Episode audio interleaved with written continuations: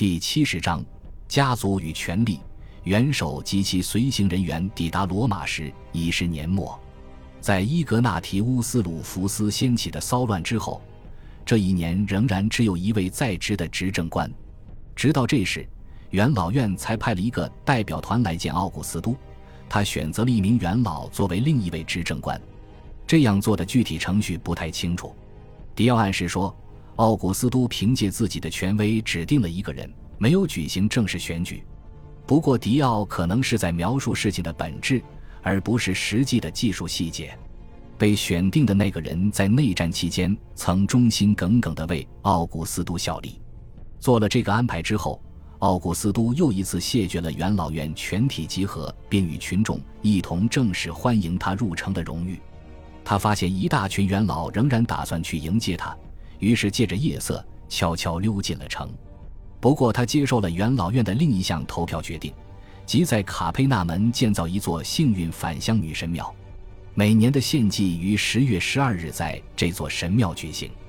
凯撒·奥古斯都外出期间，罗马城有些不安稳。只有在阿格里帕的直接监督下，才能暂时阻止百人会议每年选举奥古斯都为执政官的行为。可能就是在他返回罗马之后。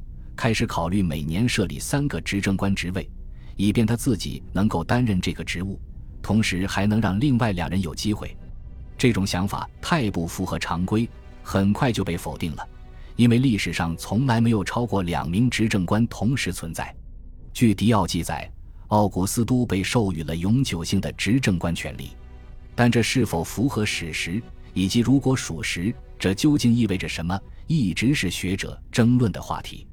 学者的共识是，奥古斯都被授予了执政官职务的符号，所以从现在开始，他在城内行动时有十二名执法力护卫。在元老院会议上，他的行政长官席位在两位执政官之间。不管这些权力的细节如何，他都是属于他个人的，就像前二十三年他得到的那些权利一样，与任何官职都没有关系。在罗马，符号。尤其是官职的符号有着重要意义，它加强了奥古斯都对国家的控制。迪奥所记载的奥古斯都在这个时期接受的其他一些新权利，可能实际上被他拒绝了，或者根本就是讹传。奥古斯都被任命为终身制公共道德监管者，这可能是他被临时授予监察官的权利，因为在下一年元首又开始清洗元老院，希望能减少元老人数，恢复元老院的尊严。没有人自愿退出元老院，于是奥古斯都选择了三十名元老，公开宣誓自己选的都是最优秀的人。这三十名元老随后做了同样的宣誓，每个人写下另外五名元老的名字，但不可以写自己或亲属的名字。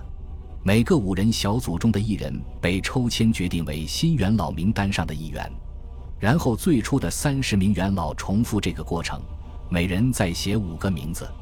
这种程序非常麻烦，而且容易受到幕后交易的操纵。安提斯提乌斯拉比奥举荐了李必达，这让奥古斯都很恼火，努力让拉比奥改变主意。拉比奥拒绝了，说他有权表达自己的意见，而且既然元首允许李必达继续担任祭司长，那么拉比奥希望李必达成为元老就没有什么不对。奥古斯都只得作罢，他在三头同盟的老同僚一定是被抽中了。因为李泌达成了元老院的一员，奥古斯都十分气恼，于是放弃了这种选举程序，改为由他自己挑选剩余的元老。有人发出了抗议，比如有个人被排除在元老院之外，而他的儿子却被选中，于是他用非常罗马化的方式抗议。他撕开自己的托家袍，脱掉上衣，露出了身上的伤疤，那是他为国负伤的光荣印记。另一位元老请求辞去元老资格，让位于他的失去元老身份的父亲。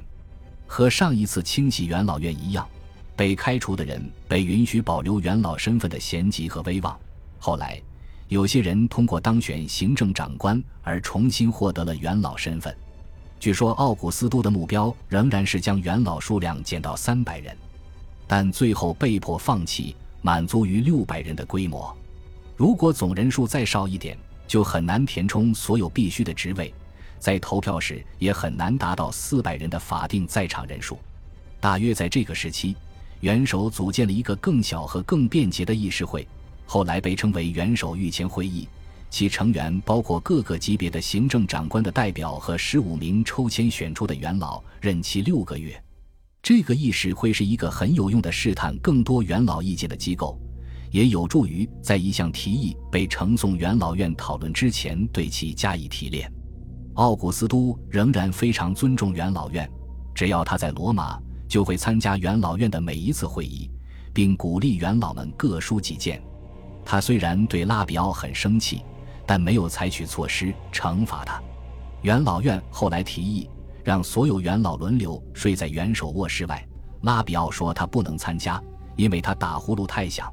苏埃托尼乌斯告诉我们，有的时候奥古斯都在元老院的演讲会被我不明白，或如果给我机会，一定发言反对你。这样的呼喊声打断。后面这句话一定是那些没有被邀请参与讨论的人说的。有时怒气冲冲的元老之间的唇枪舌剑让奥古斯都非常烦恼和愤怒。会议尚未结束就拂袖而去，这让元老们高声疾呼：他们应有权对重大的公共事务表达自己的意见。在过去，元老也属于骑士阶层，必须满足拥有至少四十万塞斯特尔提乌斯财产的资格。如今，为了增加元老的尊严。奥古斯都正式将元老划分为单独一个阶层，并要求其成员拥有至少一百万塞斯特尔提乌斯。一些无法满足这个条件的人就失去了在元老院的席位。有一些人虽然财产不够，但元首认为他们有足够的德行，于是赠送足够的金钱，以便让他们保留元老身份。同时，他颁布了一部新法律，处置选举中的贿赂和恐吓行为。这样的立法在历史上很少奏效，但奥古斯都拥有足够的权力和威望，能够更严格的执行这项法律。这些罪行虽然没有完全根除，但肯定是大大减少了。随后十年中，很多名门望族的成员当上了执政官。这些大家族在历次内战中损失惨重，后继的年轻人没有亲身参加内战，如今愿意在被奥古斯都主宰的国家里从政。执政官的荣誉仍然是非常有吸引力的。没有证据表明这些人比元老院的其他成员对奥古斯都更友好，也不能证明他们对他更敌视。迪奥说，大约在这个时期，有几个人因为图谋反对元首而被处死，但迪奥没有给出这些人的名字。前十八年，里维亚的次子德鲁苏斯担任财务官，他只有十九岁。和兄长提比略一样，被授予比正常年龄早五年担任裁判官和执政官的权利。阿格里帕的女儿维普萨尼亚上在襁褓中时就被许配给了提比略。提比略远征东方返回后，维普萨尼亚已经到了嫁人的年龄，于是他们终于结婚了。几年后，他的弟弟德鲁苏斯娶了马克安东尼和乌大维亚的女儿小安东尼亚。奥古斯都在东方期间。罗马还缔结了一门甚至更重要的婚事。前二十一年，阿格里帕被派回罗马处置那里的骚乱，同时他还有更私人的事情要办理。他休掉了自己的第二任妻子，然后娶了奥古斯都的女儿寡居的尤利娅。新娘只有十八岁，新郎与他父亲的年纪差不多，但老夫少妻在贵族婚姻中是很常见的。这门婚事说明阿格里帕深得奥古斯都的宠信。就这样，奥古斯都与他最信赖也最可靠的副手建立了更加紧密的联系。有流言说，这门婚事是不得已而为之。据说梅瑟纳斯告诉凯撒奥古斯都，他把阿格里帕培植得太强大，现在必须把阿格里帕杀掉，或者让他成为自己的女婿。现实中其实没有多少其他选择。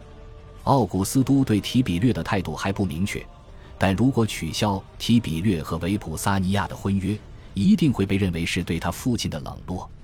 阿格里帕出身于内层元老圈子之外，凭借与凯撒奥古斯都的关系得以平步青云，这让很多贵族非常嫉恨他。和其他新人一样，阿格里帕似乎格外宣扬自己的平凡出身，有意识地与广大群众交好。为他们修建福利设施，同时轻蔑地谢绝其他元老非常渴望的个人荣誉，比如凯旋式。他非常热衷收藏艺术品，总是公开展出，而不是私藏。